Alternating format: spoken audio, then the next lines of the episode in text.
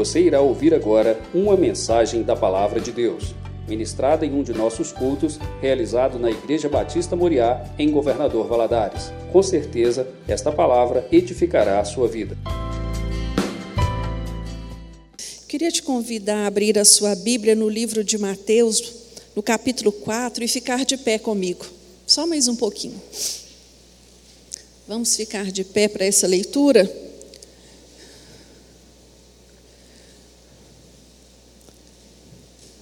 Mateus capítulo 4, a partir do versículo 18. Todos encontraram, amém?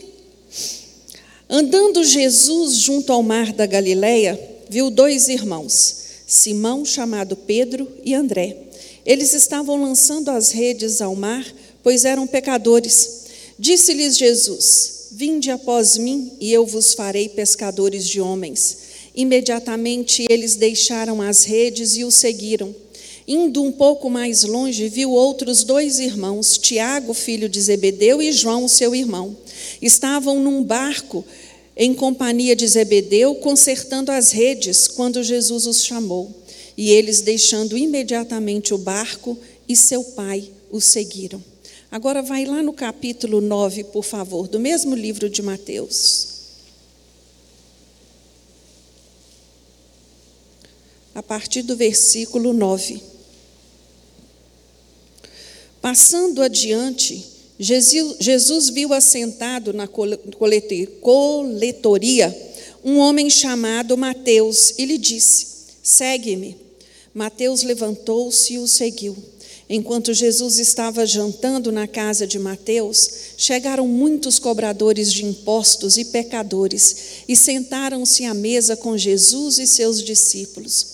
Os fariseus, vendo isso, perguntaram aos seus discípulos: Por que come o vosso mestre com os cobradores de impostos e pecadores? Jesus, porém, ouvindo isso, disse: Os sãos não necessitam de médico, mas sim os doentes. Ide, porém, e aprendei o que isso significa. Misericórdia quero, não sacrifícios, pois eu não vim chamar os justos, mas os pecadores ao arrependimento.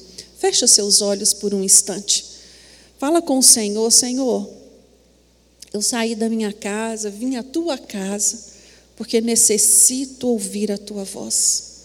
Fala comigo nesta noite. Senhor, fala. Fala ao nosso coração. A tua palavra ela é viva, ela é eficaz. Ela tem tanto para nos ensinar. Nos dê, Deus, compreensão daquilo que o Senhor quer falar conosco. Nos dê inteligência, nos dê discernimento. Ah, Deus, acalma, Senhor, os pensamentos, acalma o coração, acalma as emoções daqueles que estão aqui nesta noite e aqueles que estão nos assistindo agora. Ministra em nós, ó Espírito Santo de Deus é o que oramos a Ti no nome de Jesus. Amém. Quantos crê que o Senhor tem para falar com você esta noite? Amém? Eu creio. Quando nós lemos esse, esse texto de Mateus, capítulo 9, esse encontro de Jesus com Mateus foi logo depois da cura de um paralítico. E Jesus passando, né? Por ali, encontra Mateus, um cobrador de impostos, e fala com ele: segue-me. Simples assim. Segue-me. Mateus tratava-se de um homem repudiado pelos seus. Mateus possuía uma profissão odiada pelos judeus, porque para os judeus, Mateus era um traidor. Ele servia aos romanos. Ele trabalhava a favor dos romanos, cobrando impostos. E naquela época havia uma crença de que os publicanos, os cobradores de impostos, se enriqueciam ilicitamente, tirando além dos pobres. Não sabemos se é o caso de Mateus, mas a maioria dos que exerciam esta função comportavam-se desta forma. E Deus e Jesus passa por ali vê Mateus e faz um convite a Mateus. E seguindo a leitura do texto, fica claro para mim para você que imediatamente Mateus o seguiu. Porque Jesus foi jantar na casa de quem? Dele. Com outros publicanos, com outros cobradores de impostos. Né? Jesus estava ali. Eu fico encantada, irmãos, com esse texto, porque ele fala para mim e para você da autonomia e da autoridade de Jesus escolher quem ele quer. Jesus não trabalha por, por padrão. Jesus não trabalha na nossa limitada concepção do que é certo ou errado. Eu imagino os outros discípulos olhando Mateus. Quem é esse impuro para fazer parte dos puros? Vocês percebem a, a pergunta dos fariseus? Por que o mestre de vocês, como o mestre de vocês, se sentam, se senta com pecadores?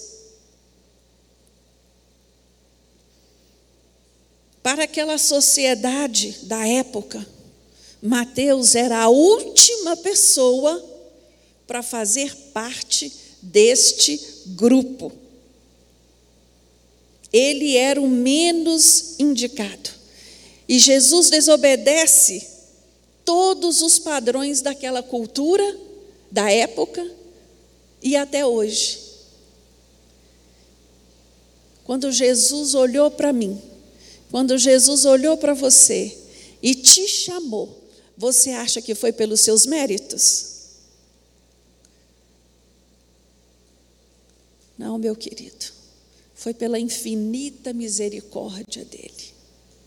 Jesus olha para mim e para você e se apresenta a nós como libertador do nosso pecado, do nosso passado, libertador dos nossos erros. E é isso que Jesus fez na vida deste homem. Qualquer pessoa pode perguntar, né? Como Deus poderia estar presente em determinados ambientes, como aquele, aqueles fariseus fizeram essa pergunta. Mas ele vai. Deus vai às cadeias? Vai. Ali tem assassino, estuprador. Ali tem toda espécie de escória humana. E Jesus salva e resgata ali, irmãos. Salva, transforma a vida transforma. Jesus vai nas ruas visitar aqueles que moram nas ruas, os drogados. Jesus senta do lado dos drogados, senta para curar e para resgatar. Nós precisamos quebrar dentro de nós certas ideias que nós trazemos conosco. É impressão minha ou esse microfone está chiando a minha voz? Não. Nós precisamos quebrar isso, porque o Deus que nós servimos, Ele não se cansa de buscar, Ele não se cansa de procurar, Ele não se cansa de perdoar o pecador. Eu não sei você, se você já parou para deitar, deitado ali com seus pensamentos e perguntou ao Senhor: Senhor, o que o Senhor viu em mim? O que o Senhor viu em mim? Como que o Senhor pode imaginar que eu seria, eu teria condições de fazer alguma coisa pelo Senhor? Mas Ele, conhecedor de nós, Ele nos chamou Segue-me. Segue-me. O termo seguir aparece 90 vezes no Novo Testamento. Não é à toa, irmãos. Seguir significa o quê? Significa andar, avançar, ver mais e mais adiante, aprender mais. Seguir significa, sugere progresso, é, é, é, andar exige de mim, de você o que? Esforço, força, vontade, equilíbrio. E o mais lindo de tudo que Deus prometeu a mim e a você, que nos daria a força necessária para segui-lo, para acompanhá-lo, para fazer aquilo que ele nos chamou para fazer.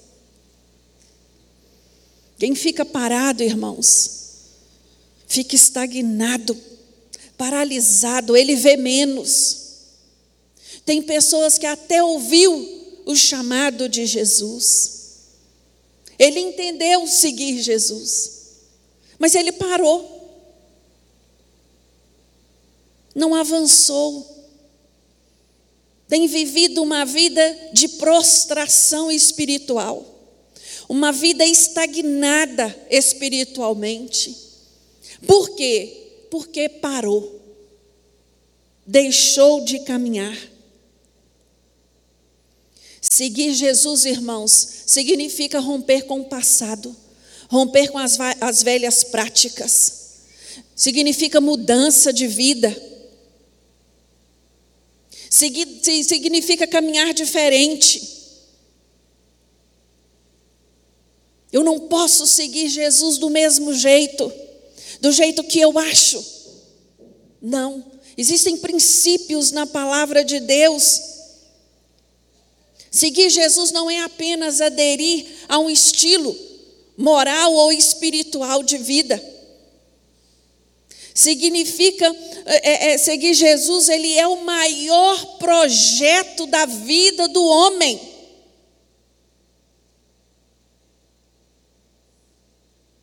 Eu fico pensando nisso tudo que temos visto e vivido nos dias de hoje sem nenhum discurso alarmista, pessimista, longe de mim isso, mas da pandemia para cá, nós só temos visto avolumar os problemas, mundialmente falando, e querendo ou não, estes problemas afetam a economia, estes afetam a estabilidade, tira de nós, às vezes, é, é, muitos de nós ficam sem esperança, preocupados, né?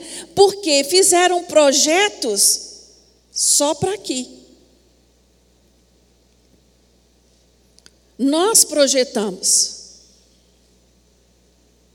Por exemplo, nós vamos à escola, nós vamos para uma faculdade projetando o quê? Uma vida profissional, não é isso? Nós sonhamos com isso. Fazemos um projeto de estudo para que nós consigamos realizar a nossa independência financeira. Isso é errado? Não. De jeito nenhum. Nós nos esforçamos, né? nós buscamos construir depois da nossa independência financeira, nós projetamos a nossa família. Sonhamos, né, com os nossos filhos. E assim por diante. Fazemos só esse tipo de projeto? Não. Nós projetamos viagens, nós projetamos cuidar da nossa saúde. Nós temos projetos. Mas nenhum projeto pode superar o projeto de seguir Jesus. Nenhum projeto de vida pode ser mais importante do que o seu projeto de seguir Jesus. Seguir Jesus é o projeto mais fascinante da vida do homem. Conheço pessoas que tiveram um encontro com Jesus mais tarde, mais velhos. E eles relatam isso, não é, Marcinho? Como eu não conheci isso antes. Como eu não vivi isso antes. Nunca imaginei que fosse assim. Meu Deus, que coisa linda, que coisa tremenda. No capítulo 4 de Mateus, nós vemos o relato ali também de quatro homens. Uma história registrada ali. Jesus passando pelo mar da Galileia, ele encontra quem? Pedro, André, Tiago e João, trabalhando nos seus ofícios. Eu acredito que estes homens, eles tinham um projeto, os quatro. Qual era o projeto deles? Serem pescadores, montar uma empresa de pescado, ampliar a vida financeira deles. E tudo contribuía para isso, porque era uma, um ofício de família. Eles cresceram vendo, vivendo aquilo, aprendendo na prática do dia a dia, acompanhando os pais e dando seguimento. Então eles sabiam aquilo que eles estavam fazendo. Era um bom projeto? Claro, claro que sim. Era um projeto excelente, por quê? Porque eles viviam naquela região, eles eram moradores daquele lugar. A pesca era a atividade econômica naquela época, naquela região, mais ativa que tinha. Né? Os quatro eram filhos de pescadores. Eles tinham tudo o que precisavam para implementar o seu projeto. Não é assim quando nós temos uma empresa e o nosso filho vai assumir a nossa empresa? Ele tem tudo para dar certo se ele for inteligente. Porque o barco, a rede, os, os, os clientes, já está tudo ali. Assim a gente pensa. Então, estes homens, eles tinham estudado para aquilo ali na escola da vida, na escola do mar. Eles conheciam quando a água dava para peixe e quando não estava. Eles sabiam tudo que dizia a respeito, até o formato das nuvens. Eles conheciam. Haviam pescas mal sucedidas? Havia. Havia intempéries? Havia. Mas tudo parecia estar dentro do seu perfeito lugar e eles ali praticando o seu ofício, lançando rede, consertando rede. Até que o texto do capítulo 9 nos fala que um homem passa por ali. Um homem diferente. Não era qualquer homem. Era um homem atraente não fisicamente. Ele atraía pelo, por aquilo que ele era. Um homem que, quando falava, eu imagino isso, irmãos. Eu imagino que Jesus, quando disse a Mateus: segue-me, esta palavra entrou rasgando no mais íntimo do ser do Mateus. Não era coisa simples porque Jesus tinha esse poder e tem até os dias de hoje. Jesus passa por aquele lugar e faz um convite para eles. Fala com eles assim: se vocês me seguirem, eu farei de vocês o quê? Pescadores de homens. Alguma vez eles já tinham ouvido esta frase? Irmãos, pensa que coisa linda você não vai pescar peixe mais, não. Você vai pescar gente. Eu farei de vocês pescadores de homens. Irmãos, eu fico pensando, quando tudo que nós temos são só os nossos próprios projetos. Que vidas vazia. Que vida sem significado. Porque é assim: meu projeto é comprar minha casa. Quando eu alcanço esse projeto, sinto que agora eu preciso de outra coisa. E assim vai vivendo o homem, né? assim vai buscando o homem, algo que venha preencher esse vazio, que venha transformar a sua vida. Quando estes homens tem esse encontro com Jesus, e Jesus faz esse convite: vinde a mim, vinde após mim, e eu vos farei pescadores de homens. Jesus apresentou-lhes um novo projeto de vida. Algo tremendo, algo transformador.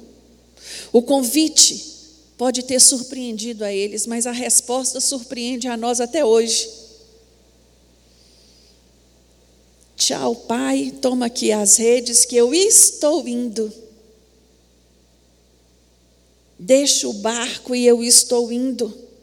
A Bíblia diz que Pedro e André, Tiago e João largaram tudo como? Imediatamente. É isso que está escrito na sua Bíblia? Versículo 20: imediatamente eles deixaram as redes. Eles não disseram, eu vou pensar, eu vou esperar, eu vou conversar primeiro com meu pai, eu vou ajustar as coisas, não. Imediatamente.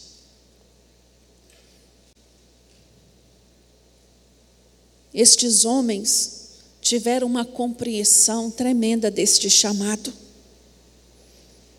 De alguma forma, eles entenderam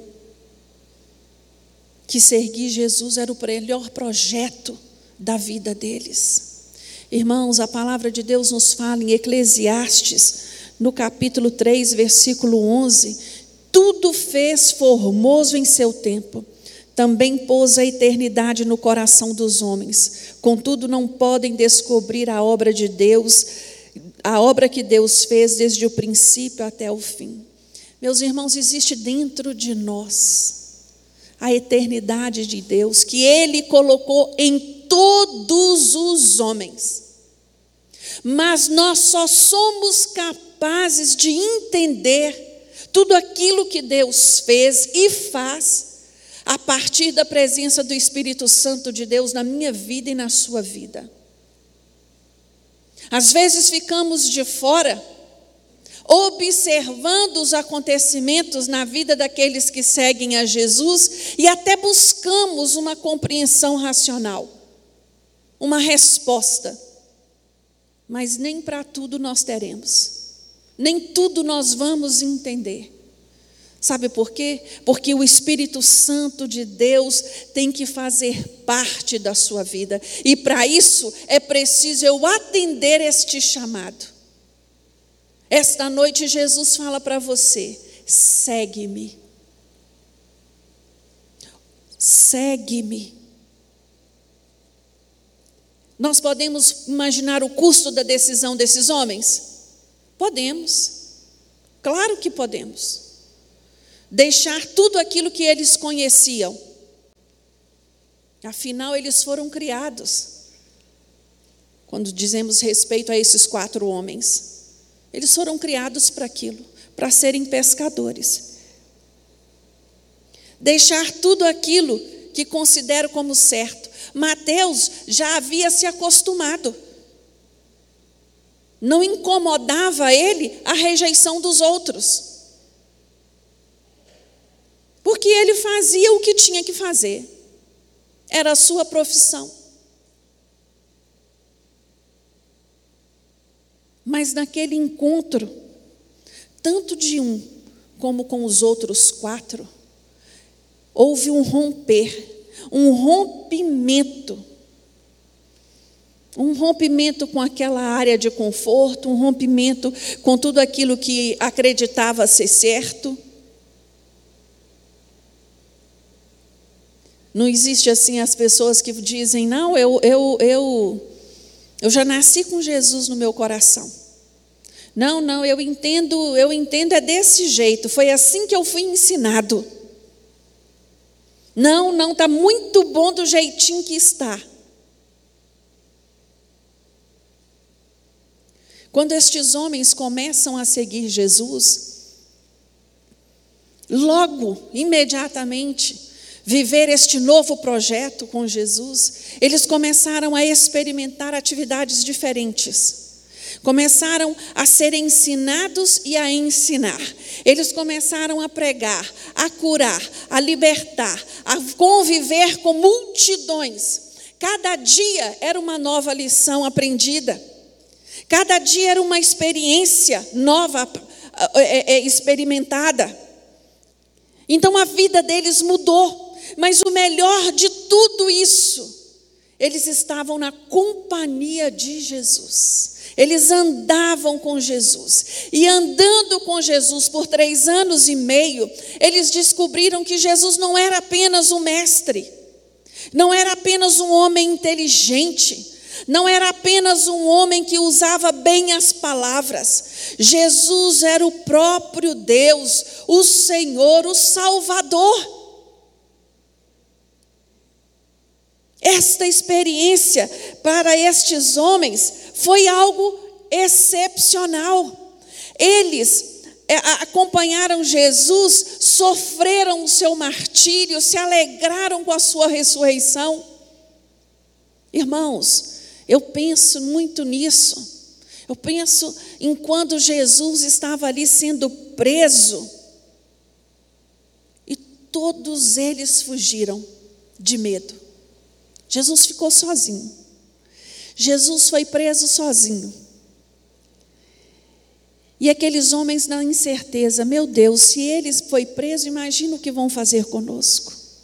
E depois vem aquela culpa, por que, que nós deixamos ele sozinho? Por que, que nós não lutamos por ele? Por que, que nós não fomos juntos? E Jesus é crucificado.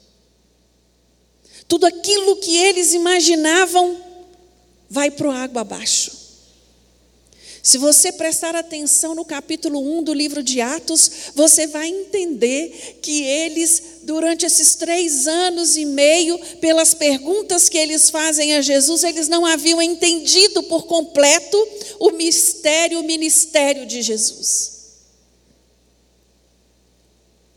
Jesus é ressurreto vai ao encontro deles, ensina a eles por mais 40 dias,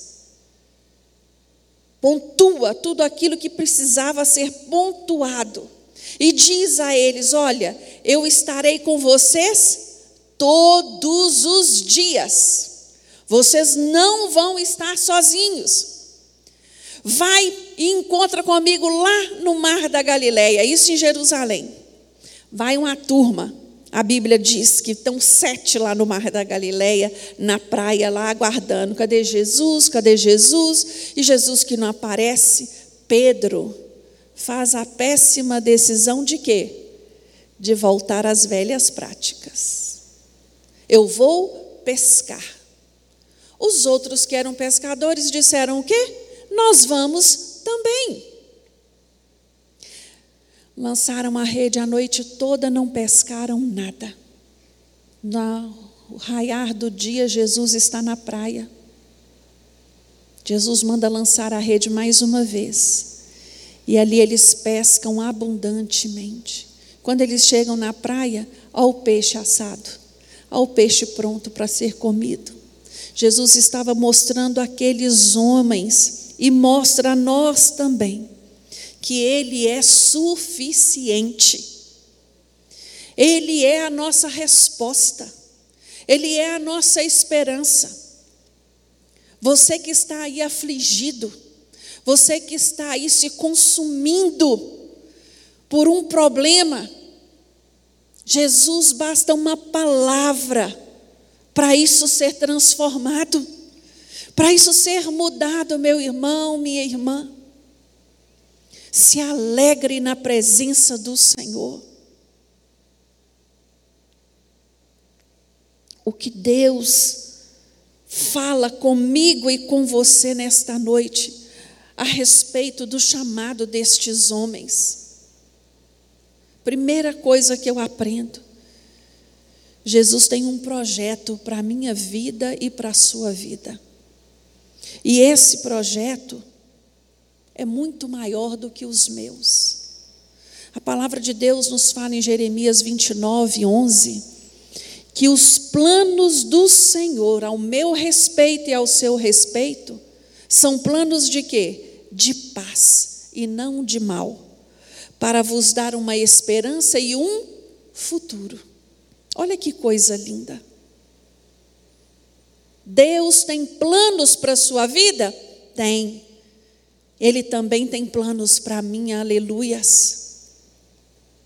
Estes homens atenderam a esse chamado e escolheram viver o projeto de Deus para a vida deles. Segunda coisa que eu aprendo nestes textos que nós lemos, para abraçar o projeto de Jesus, podemos ter que abrir mão de alguns de nossos projetos, de algumas de nossas certezas.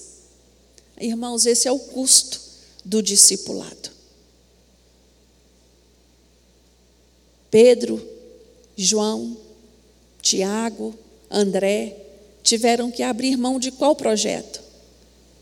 Do projeto profissional deles. Às vezes precisamos abrir, às vezes vamos ter. Seguir Jesus exige de mim, de você, um desapego, uma renúncia do meu próprio eu. Aqui na igreja tem um panfletozinho que fala muito ao meu coração, porque é um, panfleto de evangelização. A pessoa vai recebendo o convite de Jesus, não, agora eu não tenho tempo, eu sou muito novo. Não, agora eu não tenho tempo, eu sou muito ocupado. Não, agora eu não tenho tempo. Quando ele vai, quando se dá né, por conta, está morto. Não teve tempo para atender o convite de Jesus. Ao exigir de seus discípulos tal sacrifício, como foi feito, Jesus se revelou a eles como a única garantia. Meu irmão, minha irmã, Jesus é a única garantia que eu e você temos. Tire os olhos dos homens, tire os olhos das situações.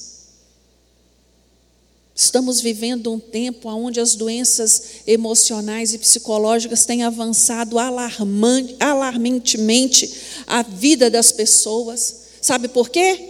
Falta de esperança. Cuida, cuida de você cuida da sua saúde mental. De que forma? Através da palavra de Deus, se alimentando da palavra de Deus. Terceira coisa que eu aprendo com estes homens: eu e você temos a escolha de seguir Jesus ou não, mas se não o seguirmos, vamos desperdiçar e perder toda a nossa vida.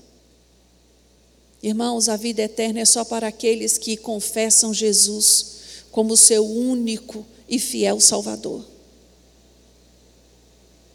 Há necessidade de uma confissão, há uma, a necessidade de uma rendição a Jesus. Não se deixe enganar. Há uma necessidade de se comprometer com Ele. Quarta lição que eu aprendo: seguir Jesus é o maior projeto de vida. Ninguém que fez essa escolha se arrependeu. Eu, pelo menos, não conheço. Você conhece? Alguém que chegou e falou para você: Eu sou arrependido de ter seguido Jesus. Eu não conheço. É a melhor coisa para a vida do homem. Eu queria te convidar nessa noite a meditar comigo. Eu creio que a maioria dos que estão aqui são seguidores de Jesus.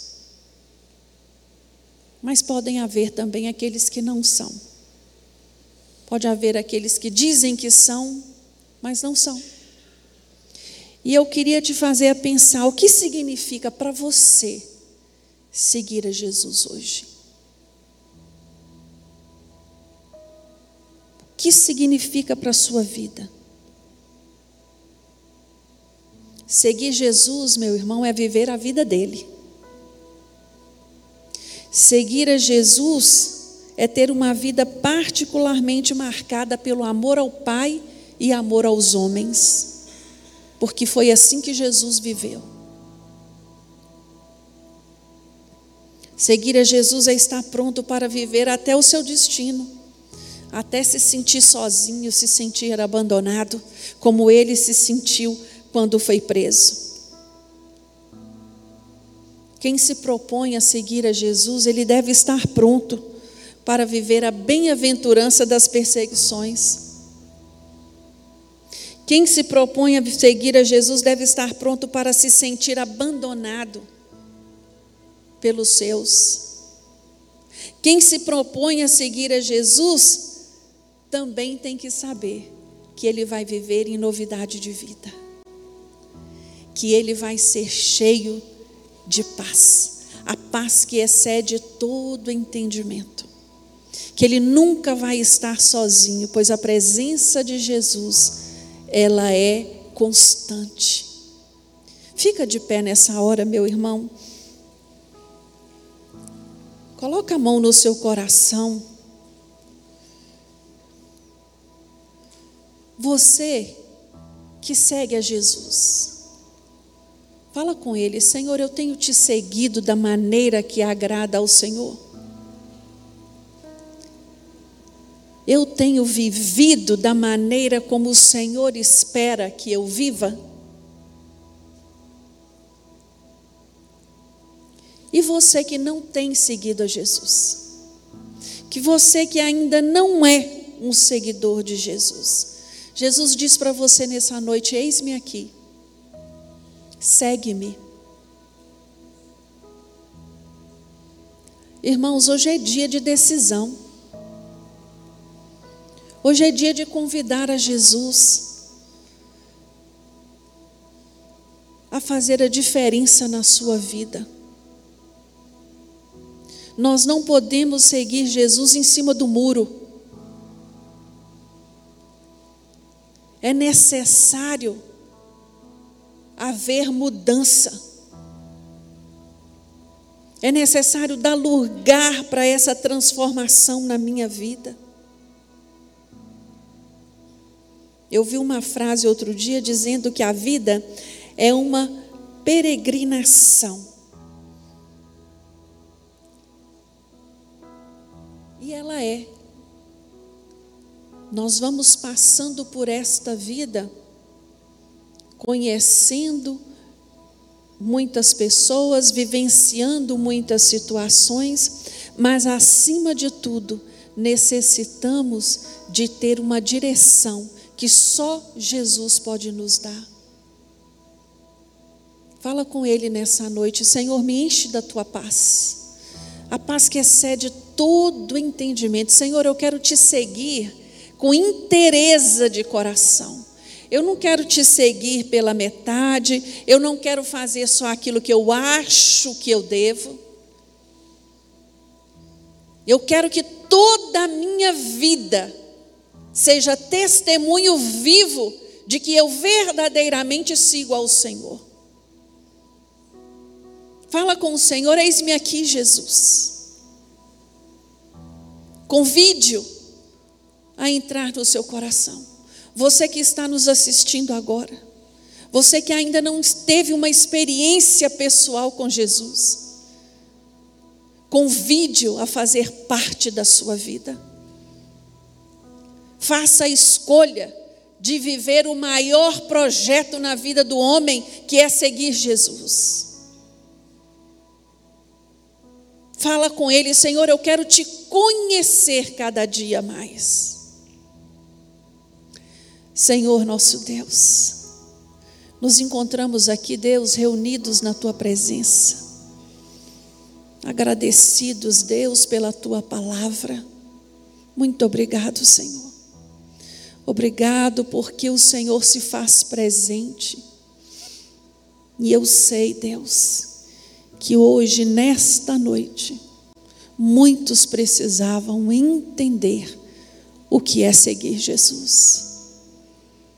Muitos já têm consciência, já se posicionaram, vivem este projeto, mas muitos não.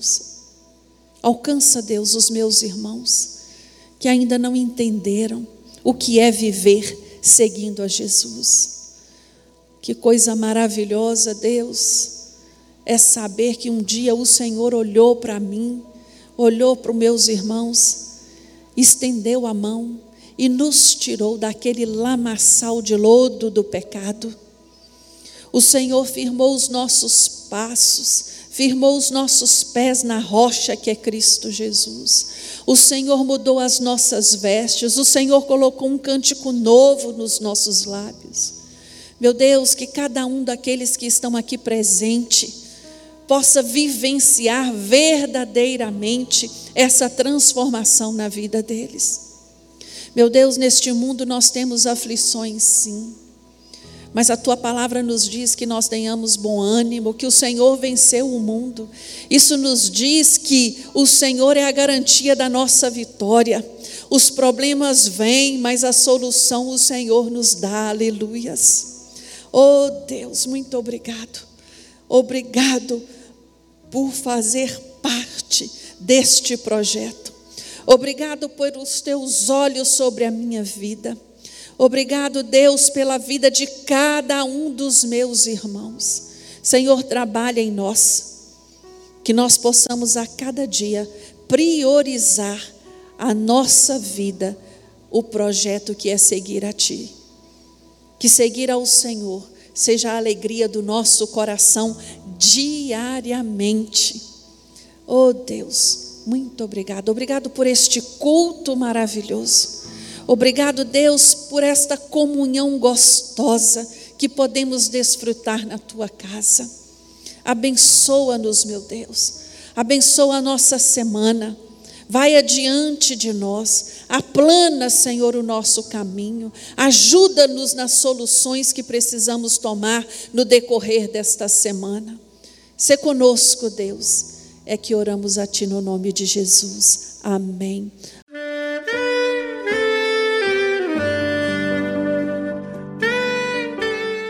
Querido amigo, Deus se interessa por você. Ele conhece as circunstâncias atuais da sua vida.